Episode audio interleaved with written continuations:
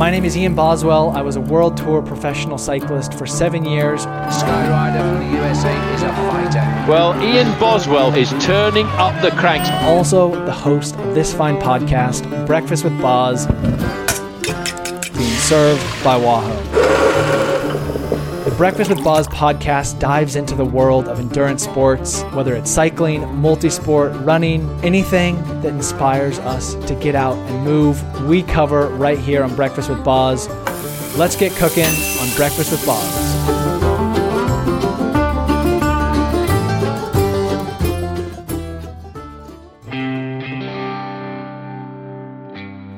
Before we dive into today's episode, I want to give a little context as to what you're about to hear. In early April, I went out to Monterey, California for the Sea Otter Classic. After attending just six months ago for the first time, I decided that it would be wise and fun this year to walk around with a microphone and record the conversations that I was having with people, be it planned or spontaneous. So, we've decided to also put this podcast into video form, which is going to be live on May 12th over at Wahoo's YouTube channel. That is going to be called Breakfast with Boz in Real Life. And I guess this podcast as well will be a little bit of that Breakfast with Boz in Real Life. Me walking around the Sea Otter Classic, speaking to friends, to people I'm interested in hearing from, riding bikes with kids, a little bit of everything. So, without further ado, let's dive into this week's episode of Breakfast with Boz in real life, walking around the Sea Otter Classic in beautiful Monterey, California. What's up, Alex? You've been racing on the road over in Europe, and now you're racing mountain bikes. Yeah, it's the same thing, right? Same, same. Just pedal. Just Pedal. Just turn, leaning, leaning, Um, lean and hope for both.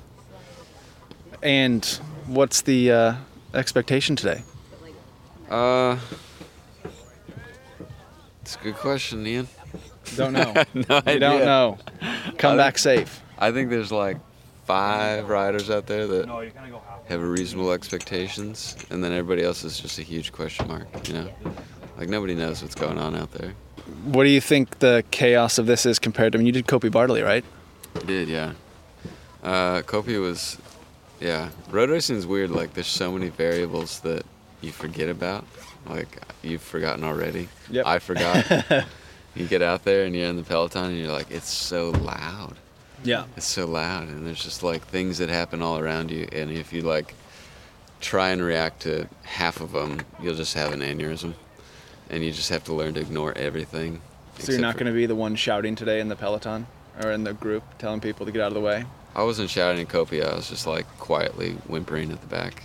Although I've always wondered, you actually can answer this question. What's the etiquette in mountain biking? I did a mountain bike race when I was a kid, and I got reprimanded for like yelling at someone because I wanted to pass them on a single track. I mean, at the end of the day, it's racing, you know. Like, So you can yell. like it, you can do whatever you want. That's True, you can do you whatever know? you want. Like it's it's racing. Like okay, yeah, you got to come back and look everybody in the eye after. But if you're okay with being a, an asshole, you can be an asshole, I guess. You know, it's racing. You know. It is. So well, we'll see how it goes. You know, it'll be sweet when uh, Ashton Lambie does his four minutes of uh, hero power and is the first one into the single track today. Well, Alex Howes predicted that Ashton Lambie would be the first one into the single track, and to be fair, Ashton is a bit of a monster on the gravel bike, but he's also the individual pursuit world champ and world record holder. I spoke to Ashton about his unconventional approach to cycling. I'm very curious about your. You've just approached cycling so differently than most people. You know, like Pete and I have like we've raced together since we were kids, and Alex, and Yeah. we've come in through this different path, but you've also like crushed it. Whether it's stuff on the track, gravel racing, now mountain biking. Yeah. I mean, how? What's what's the journey? Uh, like, how did I get here? Well, I mean, how'd you get here? But also, where are you? Where are you going? I mean, I feel like I've kind of raced gravel most of my life and done ultra distance. I think the overarching theme is kind of picking like, okay, this is some new discipline of cycling I'm excited about. What's what's the pinnacle? Like, what's the peak? What's Yeah. the Mount Everest of this discipline? Yeah. And then like picking that and then doing it. Yeah. And so I mean, some of it is like finding those goals, and I've always like had a, a good idea of finding those kind of weird goals like that. Like when I was in college, I started doing randonneering. I don't know if you're familiar. That's like a mountain hiking. that's where the word originates. Yeah. Okay. Uh, but it's like called Oh, bike. Audax, Audax and Brevets. Okay. Like that whole discipline. Um, This is like the Transalp. Don't they have like a Randonnée in Europe? Yeah, The they big do. It's like really in the big. in- Yeah. Par- Paris, Brest, Paris. Yes, biggest okay, one. okay, okay, yeah, yeah, And so that was one where I kind of like, I I, got, I found the discipline and I was like, all right, longest dis- longest event I can do is 1200k. I want to do a 1200k. Um, But how do you go from getting into cycling, doing 1200k, and then holding the world record for 4k? yeah, yeah, yeah. Well, it's like polar opposite. There's no the middle, opposite. no middle ground. Well, like like you said, I do a lot of gym, and I've always been like a fairly stocky dude. Um, and so I would like do well in those gravel races and kind of like look around and be like, oh, I'm not built like you or Pete or Adam. And I was like, ah, I wonder if there's something else I might be a little better at. And I was living in Kansas at the time and started racing, like did one race on the grass track there and did really well, like you know course record, won the race. Um, and then I was like, oh, this is fun. I like like I'm all right at it. And then, you know, kind of escalated that after that. Uh, won my first national championship in 2017. Um, and then once you get on the UCI, like, yeah, I mean, you know, Series, yeah. you get on the series and it's like you're on this merry-go-round. You you you're in the series because you have points because you've done the series. Like once you get on it, it's really You're in it, yeah. Yeah. And so yeah, did that for three years. Um, didn't make it to the Olympics for various reasons. Yeah, Individual pursuit isn't an uh, Olympic it's not event. about yeah. Um, and so yeah, I mean, world record and world championship was like that was kind of the, the peak of what I could do. And is there like a desire to keep that? So he's a world record holder on the track, a monster on the gravel It's like- bike, but there are still some cycling disciplines that Ashton Lambie has yet to sample. Tomorrow you're doing a mountain bike race. Tomorrow I'm doing a mountain bike. How do you feel about race, that? man. This is my first mountain bike race Really? ever. Yeah. You excited? I am excited. I'm excited. I went and rode with uh, with Pete today. Yeah. Uh, He gave you some pointers. he gave me. Some, I mean, mostly he just dropped me, and like I tried really hard to Yeah. catch up, and Yeah. it was honest. I don't. Like I, I think that's good training for everybody to ride Yeah. with people that are faster. Than Oh you. yeah. But like, man, being able to follow him, or like we caught up with Ted and uh, Howes and uh, Lockie? Alex, Yeah. Lachlan for a little bit, um, and just being able to like ride behind those guys and see how they move and like what line they take, you know, Yeah. how they're riding. Um, I spent five days in Bentonville with my partner Christina, like Just riding doing and the same thing. Dude. Yeah. Like she's got way more mountain bike experience than I Yeah. do, and I was like, it's a good way to get better at mountain biking, man. Yeah. So yeah, I, you got to practice. yeah, you got to practice and like Yeah. seeing other people do it. You know, I think that's not at all useful in track. Like, Yeah, because it's so. it's so yeah. just like on the It's gas. calculated. Yeah. Yeah. and if you get dropped, it's like, well, if I take my line a little bit better, I'm not going to catch this Yeah. wheel. Like, I'm just absolutely practicing. Yeah. So it's fun to be able to do that. It's it's fun to like learn new stuff, try new things, and like experiment. experiment. Yeah, Yeah, trial and It's error. Like I don't necessarily know what the next, or like if there is going to be a next like huge, huge goal I go for, but Yeah. like, what I'm doing now is super fun, and I'm excited about it. So And this. While Ashton Lambie sticker. might have an unconventional I'm approach to cycling, he can owe a lot of that possibility to pro rider Lachlan Morton, who has redefined what it means to be a pro rider. So while out at Sea Otter, I spoke to EF Education EasyPost rider Lachlan Morton about how he has redefined what it means to be a professional cyclist in 2022. Lachlan, how's it going? I'm good, man. I'm good. You have been doing a lot of. You've taken the most unique approach to cycling, I think, of anyone currently who's doing this as a profession. And I know we spoke. I think the last time we spoke in person was at the top of. You remember this Mount Gibraltar. Gibraltar, and I we we finished the stage of Tour of California, and you said something that really stuck out to me. You said, "I'm doing everything I'm willing to do, and this is the level I'm at." Yeah. and it just meant like I don't, I don't, I can't live like these. commit more. Yeah, I can't like go do more altitude camps or you know diet more, or not see family. Yeah. I And mean, I- I think we both know what like it entails to be at the top level, Yeah, um, and I was happy to go there for like a period of my life, um, but then I don't know. You kind of get to a point you realize that like you need to make some changes for yourself. Yeah. Um, and then I also reassessed like the impact I could have within cycling, and realized that that wasn't from coming 20th to California. Yeah. You know, I could probably use like my abilities elsewhere and like hopefully have a bigger impact on like the cycling community, but also just generally be happier. Well, and that's the crazy thing is you're still doing this and you're still on a world tour team, but like the impact you have now, whether it was you know what you did at the tour last year or just recently riding to Ukraine. I mean, it's crazy to think about, but the impact of that is way bigger than you would have ever as actually just being a selfish rider doing your thing. Has that become like, is that, I mean, how much more rewarding is that than finishing 20th at Tour California? Yeah, I think now I'm at like a really nice spot. Um, like personally, I get a lot out of the the racing I do, but everything else I do on the side. Um, and also, like I've lived like I've been a professional for like ten years, and it's been a very selfish pursuit. um, and I feel like I've gotten so much out of bikes that like I want to share that with as many people as I can. Yeah. Um, so, yeah, I think um, I'm at a point now where I want to like still race and still be competitive because like I, I, I, need, I need that. It's Like, still fun I'm- to go fast. It's still fun to go Yeah. fast, and I think I'm kidding myself if I think I, like that's gone. Yeah. Um, but wherever I can, I want to try and um, have a broader impact in in races, you know, and and, and in uh, other pursuits like outside of racing because like I've won races before and like that's rewarding, but it's a very like um, It's fickle. it's limited, It's- right? It's fleeting as well. Yeah, like, and oh, like you you do it again? Your best Yeah. result is like it's your best friend for a month, and then it's like I don't know a nice thing to like further your career for another month, and then in the third month it's like you start looking back at that person, and you're like, oh man, how do I get back there? And then like a year later, your, your best result's like your worst enemy, right?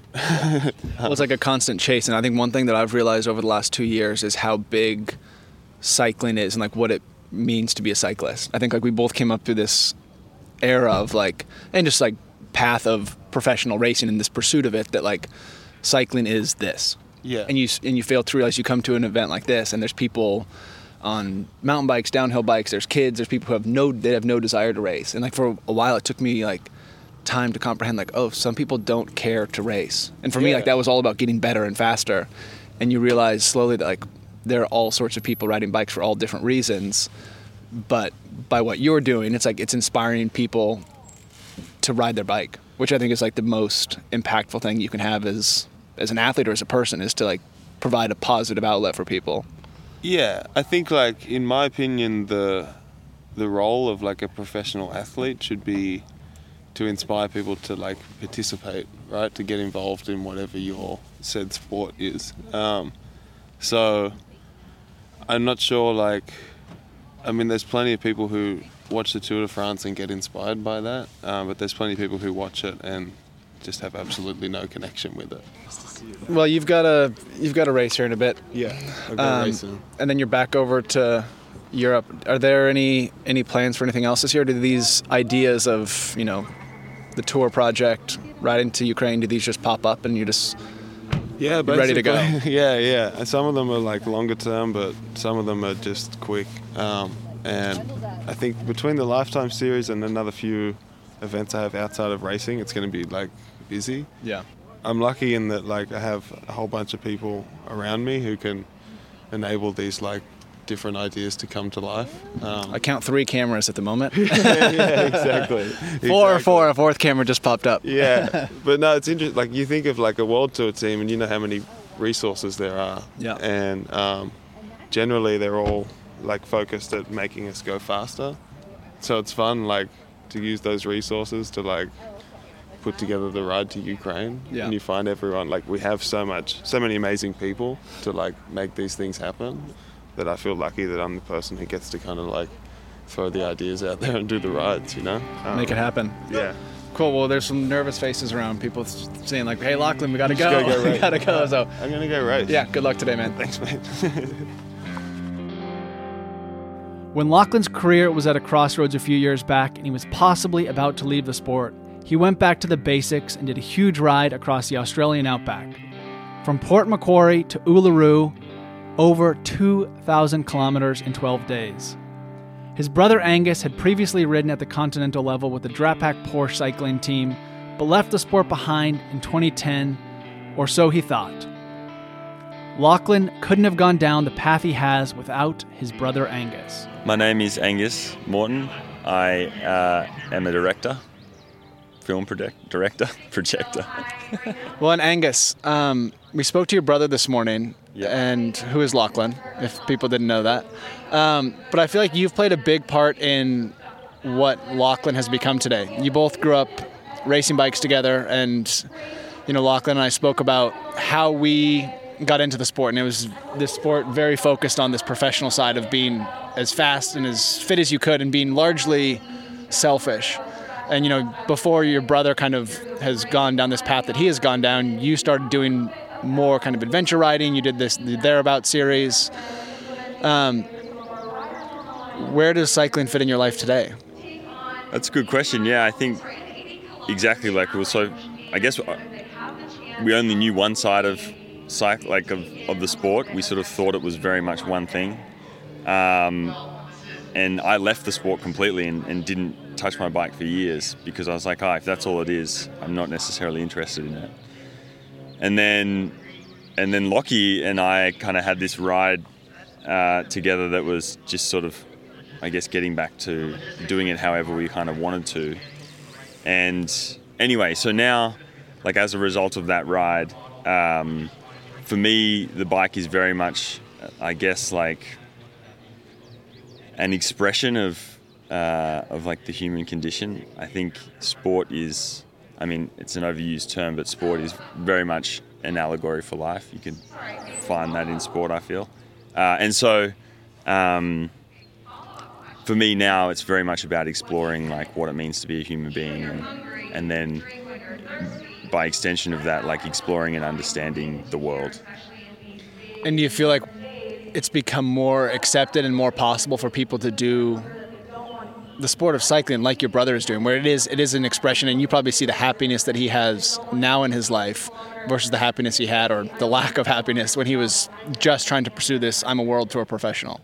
Yeah, absolutely. I think, you know, to go back again, like when, if you see sport as, as um, like a rigid structure and, and within which you have to fit, um, that's not good for anybody. You know, my, I'm of the opinion that sport should be something that moves society forward, that makes the world a better place. And, you know, if people are having to change who they are fundamentally in order to fit within a system that they think they need to exist in, like that's not adhering to that um, to that idea, right? And so the more people that can understand, like, hang on, no, sport doesn't belong to anyone. You know, riding a bike doesn't belong to anyone. It can you can make it your own and do it however you want to do it.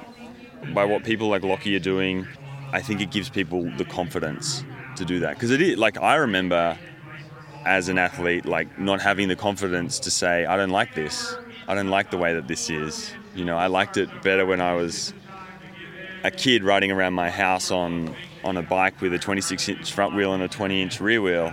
Like that's what it was. That was fun to me, and so the, the that's sort of becoming mainstream, I guess. Um, is I think only a good thing because people who have seen the sport as as just this racing or very performance driven thing and have shied away from it for that reason and are- are now coming to it and being like, oh, yeah, actually, do you know what? I can ride the bike kind of in any way I want and be that, you know, part of it is racing and then part of it's, you know, touring or part of it's Yeah. just commuting. Yeah, well, I mean, I have a lot of respect for both you and your brother and what you've done and what you've been able to share with people about what cycling is. And it doesn't, I mean, even from the first thereabouts when like you're not wearing traditional cycling clothes. And it's, I mean, it's, it starts with that, doesn't it? Where people don't enter the sport because they see, oh, I don't have those clothes. I don't look like this. I don't look like that. And it's like, I mean, when you're a kid on a bike, you don't care. You have the bike that you're, you know, that you have have in the garage, and you have like the helmet that you have, and it doesn't matter.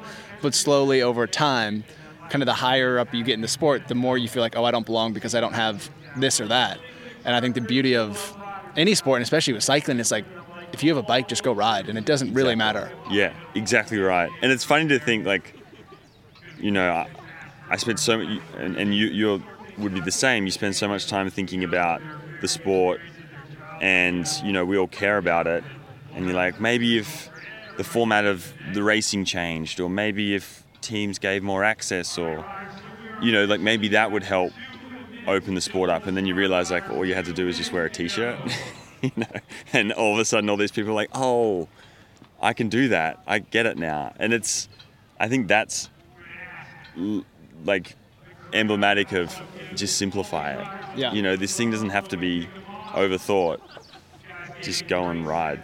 Yeah, I mean that's like I think the biggest piece of advice for anyone is just go ride your bike and like don't be discouraged or intimidated by what you have or what you don't have. Yeah. Like step one is just getting out and riding. And I think you know even if someone wants to get better, like the biggest improvement you can make is just riding your bike, and you know fi- like taking that time and distractions of all these, you know. Just you know, all these distractions of you know equipment and this and that, and just going and riding, and that's where the, all the joy is going to come from. Exactly right. And I think like it's also really easy to fall into this position of like, oh, look at those races over there with their power meters, like, ugh. Or, and then vice versa, like, you know, look at that bike tour over there, like, they've got no idea. Look at them, they're like, they look ridiculous, sort of thing. Yeah. And, you know, I feel like that's a big part of it too. Is like, you know what? Like, there are elements of the performance side of sport that I absolutely love. You know, like data and things like that. Like, there are elements of that that I find fascinating, and and I don't want to do it. Yeah. I don't want to race my. you have bike. respect for it. But I have respect Yeah. for it, and, and that's sort of the point I'm trying to make. Right? Is that if if you don't I guess if you open your mind a little bit, and you're like, you know what, that's their thing, and that's fine. Then, then there'll be a crossover, and there, there, there will be a point where both of, of you, because you're, you know, two wheels and a chain, both of you will find like a common ground, and I think that can only help grow the sport, but also I think like develop the sport, right? Yeah. Again, going back to that, like it should be something that moves society forward. If I was going to try to jam all of the audio that I recorded while out in California into this podcast, we would be here all day. We would have a Lord of the Rings trilogy of podcasts. So, what I really wanted to do was try to share with you and reflect on the characters that you meet at these events. So, now we're about to hear from a selection of them. Coming up, we have the Gandalf of Gravel, the legend, the ex pro, the commentator, but first, the photographer. Dominique Powers, how are you? How are you doing? I am doing so swell. It's been a chaotic adventure, which I think is the best way to sum up Sea Otter. Um, I've been between meetings and making friends and shooting the kickoff of the Lifetime Grand Prix yesterday, which was just so incredible to see old friends and new friends get out and do what they love to do. You know, being able to shoot them on course was really special, but you know, the moments before and after the race are, you know, really where you get to connect with the athletes. That was just Yeah. it's amazing. Um, I really like to focus on the interpersonal relationships with the athletes and getting to know them. You know, not just being another camera in their face. So building up that trust and that relationship so you can capture their vulnerable moments in a really authentic and special way is, I would say, more of the, the focus. You know, those those portraits showing who they are. And I'd mentioned your project last year, and I am spacing on the name of it, but the photos have be- became very like iconic of this white canvas backdrop of all different women cyclists. Can you tell us a little bit more about that? Yes, it was a series called The Leaders of Gravel. The Leaders of It Gravel, was hosted yes. on the Radivist, and it was shot over the course of a three-week road trip around the country. And I found 15 women in gravel cycling. You know, whether they were racers, women putting on events, women who are advocates for the sport, and it it was you know really one of the best months of my life because I got to deep dive into the sport that I'm also getting into as a cyclist and get to know them in such a personal way and give them space for you know their thoughts on the sport and where it's going and how it's growing because it's so new there's so much potential and you know everyone who partakes in it can really shape it to be what they want it to be Today I got to say one to go, one to go, one, one, one, one, one lap to Yeah. go, which is like probably the most iconic thing that Yeah. any announcer's ever said. But I also, when I get up there, I just black out. Like I could think that I have the best phrases in the world that I borrowed from anyone. I have nothing in my brain. Yeah, like I'm just you're on talking. autopilot. the racer turned commentator Ellen Noble. Right now, with like the level of talking that we're doing, it's not bad. But when I was announcing cyclocross worlds, I needed water. I needed like my voice was really, really, really hoarse for like days afterwards because we're talking so much and it's so animated and there's so much to report on that it definitely actually like will wear on your vocal cords. Yeah, it can definitely vary from event to event, um, but there's always going to be at least a little bit of research happening. Uh, you know, you want to know a bit about the venue, some facts about the event, and where we are locally, and obviously any riders that you can prepare to know about. Tomorrow, I'll be reporting on the Lifetime Grand Prix first stop, so here at the Fuego 80K, and um, yeah, doing a bit of research on the riders. But I also know pretty much all of them personally, so Yeah. it's not all that hard to research that kind. All right, Robin Hood. You're still shaking. Yeah, dude, that was really, really hard. The ex pro and my former teammate, Robin Hood, Rob Britton. Well, and this is your first race as a non-road professional. How is it? Yeah, retirement's hard, dude. you know, yeah, no, it was, it was really good. I mean, I was really nervous um, about the start. Uh, just like, obviously, making that first single track was really important. You guys came flying through here. Yeah, the car didn't quite uh, realize we were going to go fast at the start, I think. Not quite used to that uh, zippy Yeah. start, so it's a bit chaotic, but um, yeah, I kind of put a lot of eggs in that basket and then just tried to do what I could. I've been watching the guys race over in Europe and I haven't missed it at all. Like, this is just like, like as uncomfortable as it was today, it's just, it's fun. Like, I know so many people, like obviously yourself and everybody, it's just like, it's really nice kind of coming back and being a part of like this like North American community. And I think this is really cool how they put it all together. The legend, Tornado Tom Boonen. I need to race something. So what are you racing now? Uh, now this year I'm actually racing the Porsche Carrera Cup in Europe. So um, going from prototype cars to uh, GT cars. So different different type of racing, but uh, sprint racing, 30 minute races, stuff that I like, like getting a decent approach, hyper focus, leave it all on the table in 30 minutes and go home with a trophy. Actually, this isn't the first time we met. Do you remember where we met? I, I'm thinking, but I can't remember. I think it was 2012 or 11, 12, Tour of California. Yeah. We were at a party Yeah. at the finish. You Yeah. probably don't remember. Yeah, yeah, yeah, But Steve the- Blick brought you. Yeah, yeah, It was yeah. like at the Ritz or something like that. I, I hardly remember. I remember that, but that's like the Because only we thing I- finished, we finished uh, Tour of California at at, LA at Live. lunchtime or Yeah, something. And then uh, the Lakers were playing, and Yeah. we went to get some beers outside, and we stole a beer bike, and then almost got arrested by the cops. And then Blake brought me to the party there, and that's where the light went out. Yeah, yeah. That's. I had to go shoot like a commercial the next day. And I woke up in my bed and I, I just. Uh, I remember all we were drinking. I just kept drinking, and I had like a bunch of wine and like a bunch of sushi. And I woke up and my bed was just red wine and rice. You can't have a race finish at noon. You know it's gonna go bad. Yeah. My good friend, the Gandalf of gravel, Yuri Hauswald, on his way back from knee injury. Yeah, I, I feel like I'm just moving forward now. There's no steps back at this point, which is great. You know, the fact that I can like move again, like as of two weeks ago, has tremendously helped my mental space. Uh, and it just feels good, you know. It, it stimulates uh, those neurochemicals, like I was saying earlier, and it's really helped me out. So, um, yeah, I'm ex- I'm just excited to be here and see everybody and and connect with folks and talk about some future projects and set some big goals. You know, I plan on being at Unbound. I don't know what distance I'll be able to do. I doubt it's the 200 this year, but I'll be excited if it's the 100. You know, that's a huge win. Um, I just don't know what my body's going to give me yet, and so that's part of the process. Uh, trying to be patient with it and smart. Um, and not, you know, rush it too quickly because it's a pretty big injury to do what I did, I guess. So, we heard from the Gandalf of gravel, the legend, the ex pro, the commentator. Now, up next, I could call him a chef, but he is so much more than that. Who am I? That's so hard. My name is Allen Lim. I am a sports scientist, I think, sometimes. I'm also a cook sometimes. I'm also the founder of Skratch Labs. When I first came into professional cycling, I didn't really know how to cook. But I saw that there was this missing gap between how the athletes were being nurtured or cared for and all of the science. Like, I could talk to the guys about you know, gluconeogenesis and about glycogen resynthesis and about what they needed to eat and how many grams of carbohydrate they needed.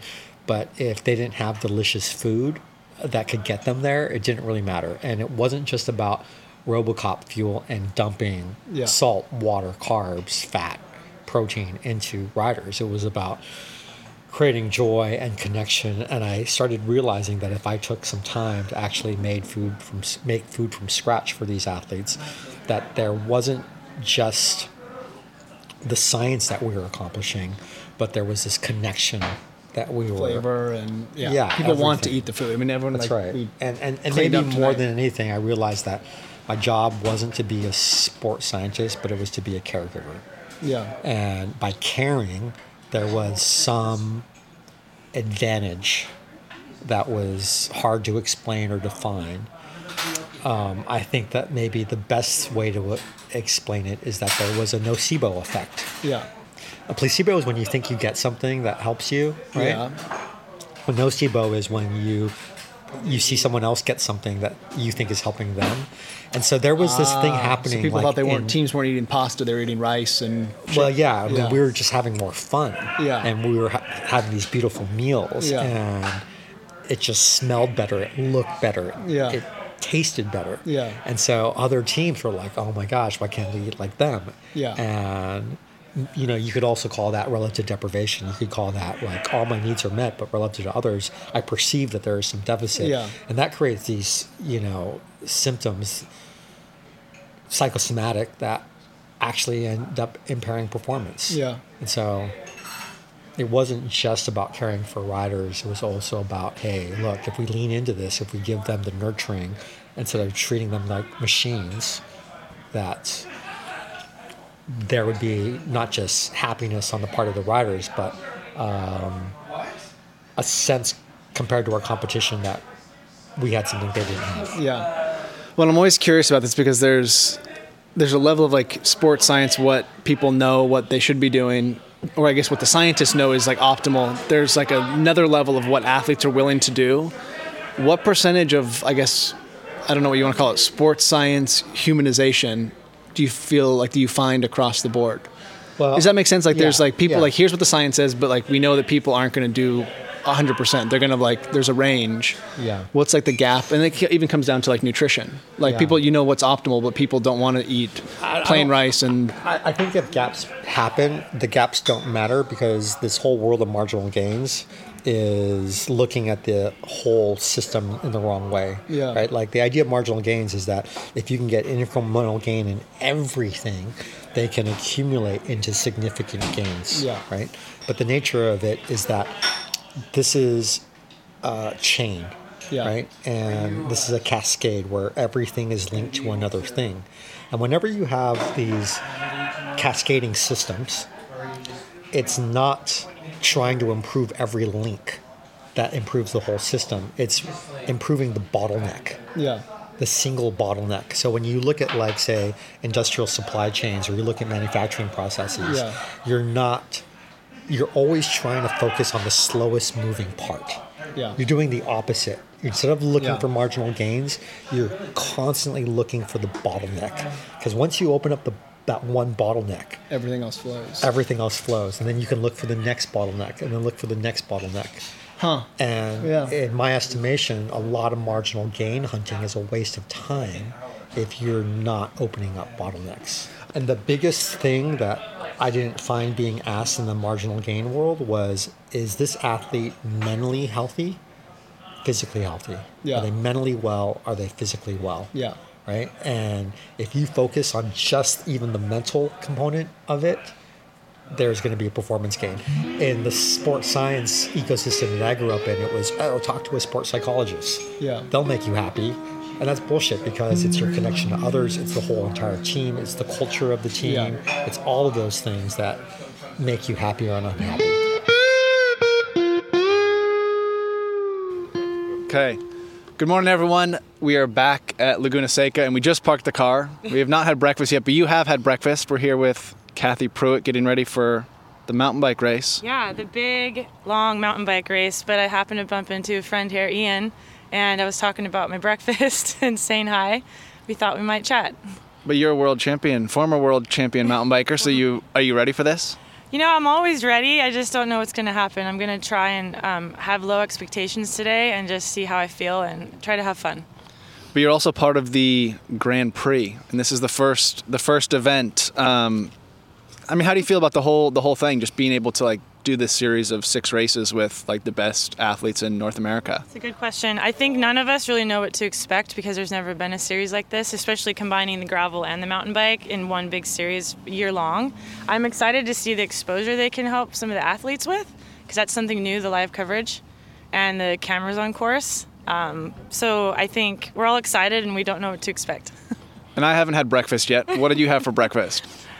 I don't know if I should tell you guys because there was no Oh, a breakfast. secret. Oh. Well, no, I had I had a banana loaf and then I just ate some oatmeal with almonds and blueberries. But I really wanted waffles.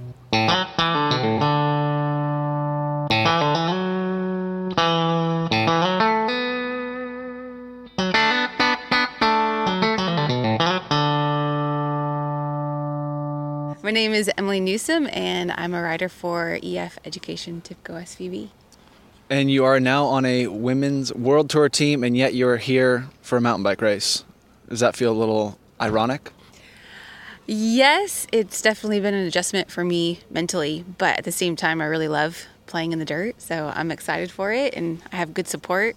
It's a good scene, so yeah.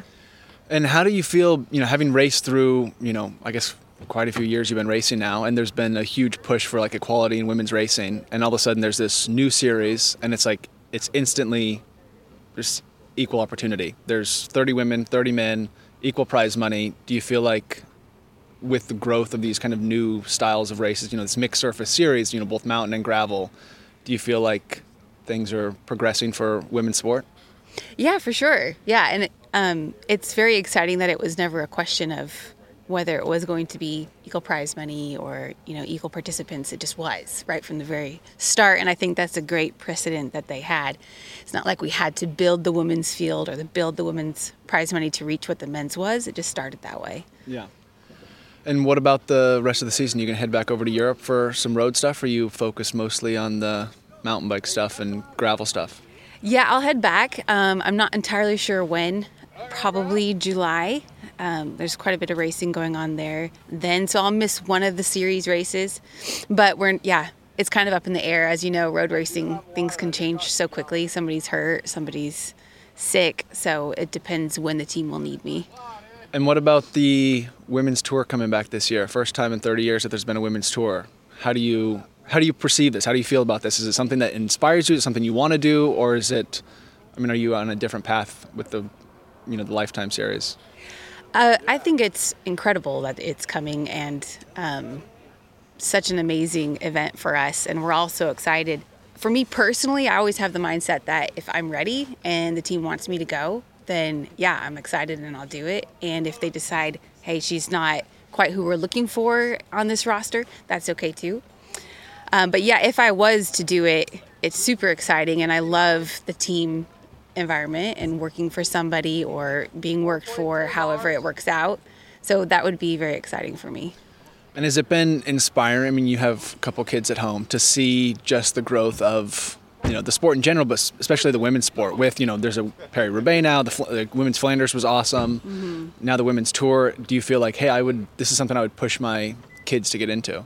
Yeah, for sure. So I actually only have one, Yeah. and she's seven. And um, even just being here, I'm like, oh my gosh, I wish she was here so she could see like how cool this is. Because she likes cycling, but it's more like you know she just rides her bike. Yeah. But for her to be in this environment and see all these kids having fun on their bike, um, I think would definitely give her some inspiration to keep pursuing it. And now compared to when you first started cycling, you know, having a daughter, would have you encouraged your daughter to get into cycling 10 years ago, just with the, op- the limited opportunities that were available for women to race at a professional level compared to now?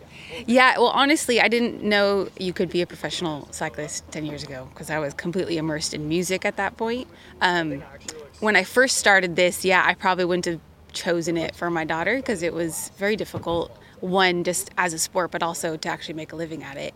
Now, though, yeah, I, I do think about that. I'm like, hey, she could get into this, you know, in her early 20s and actually have a viable career in it. So, yeah, it's exciting for me that that's an option for her now. Uh, my mom's working for uh, Blue Jay Bikes. This is your younger brother here. Yeah, he's on. He's on And what's your name?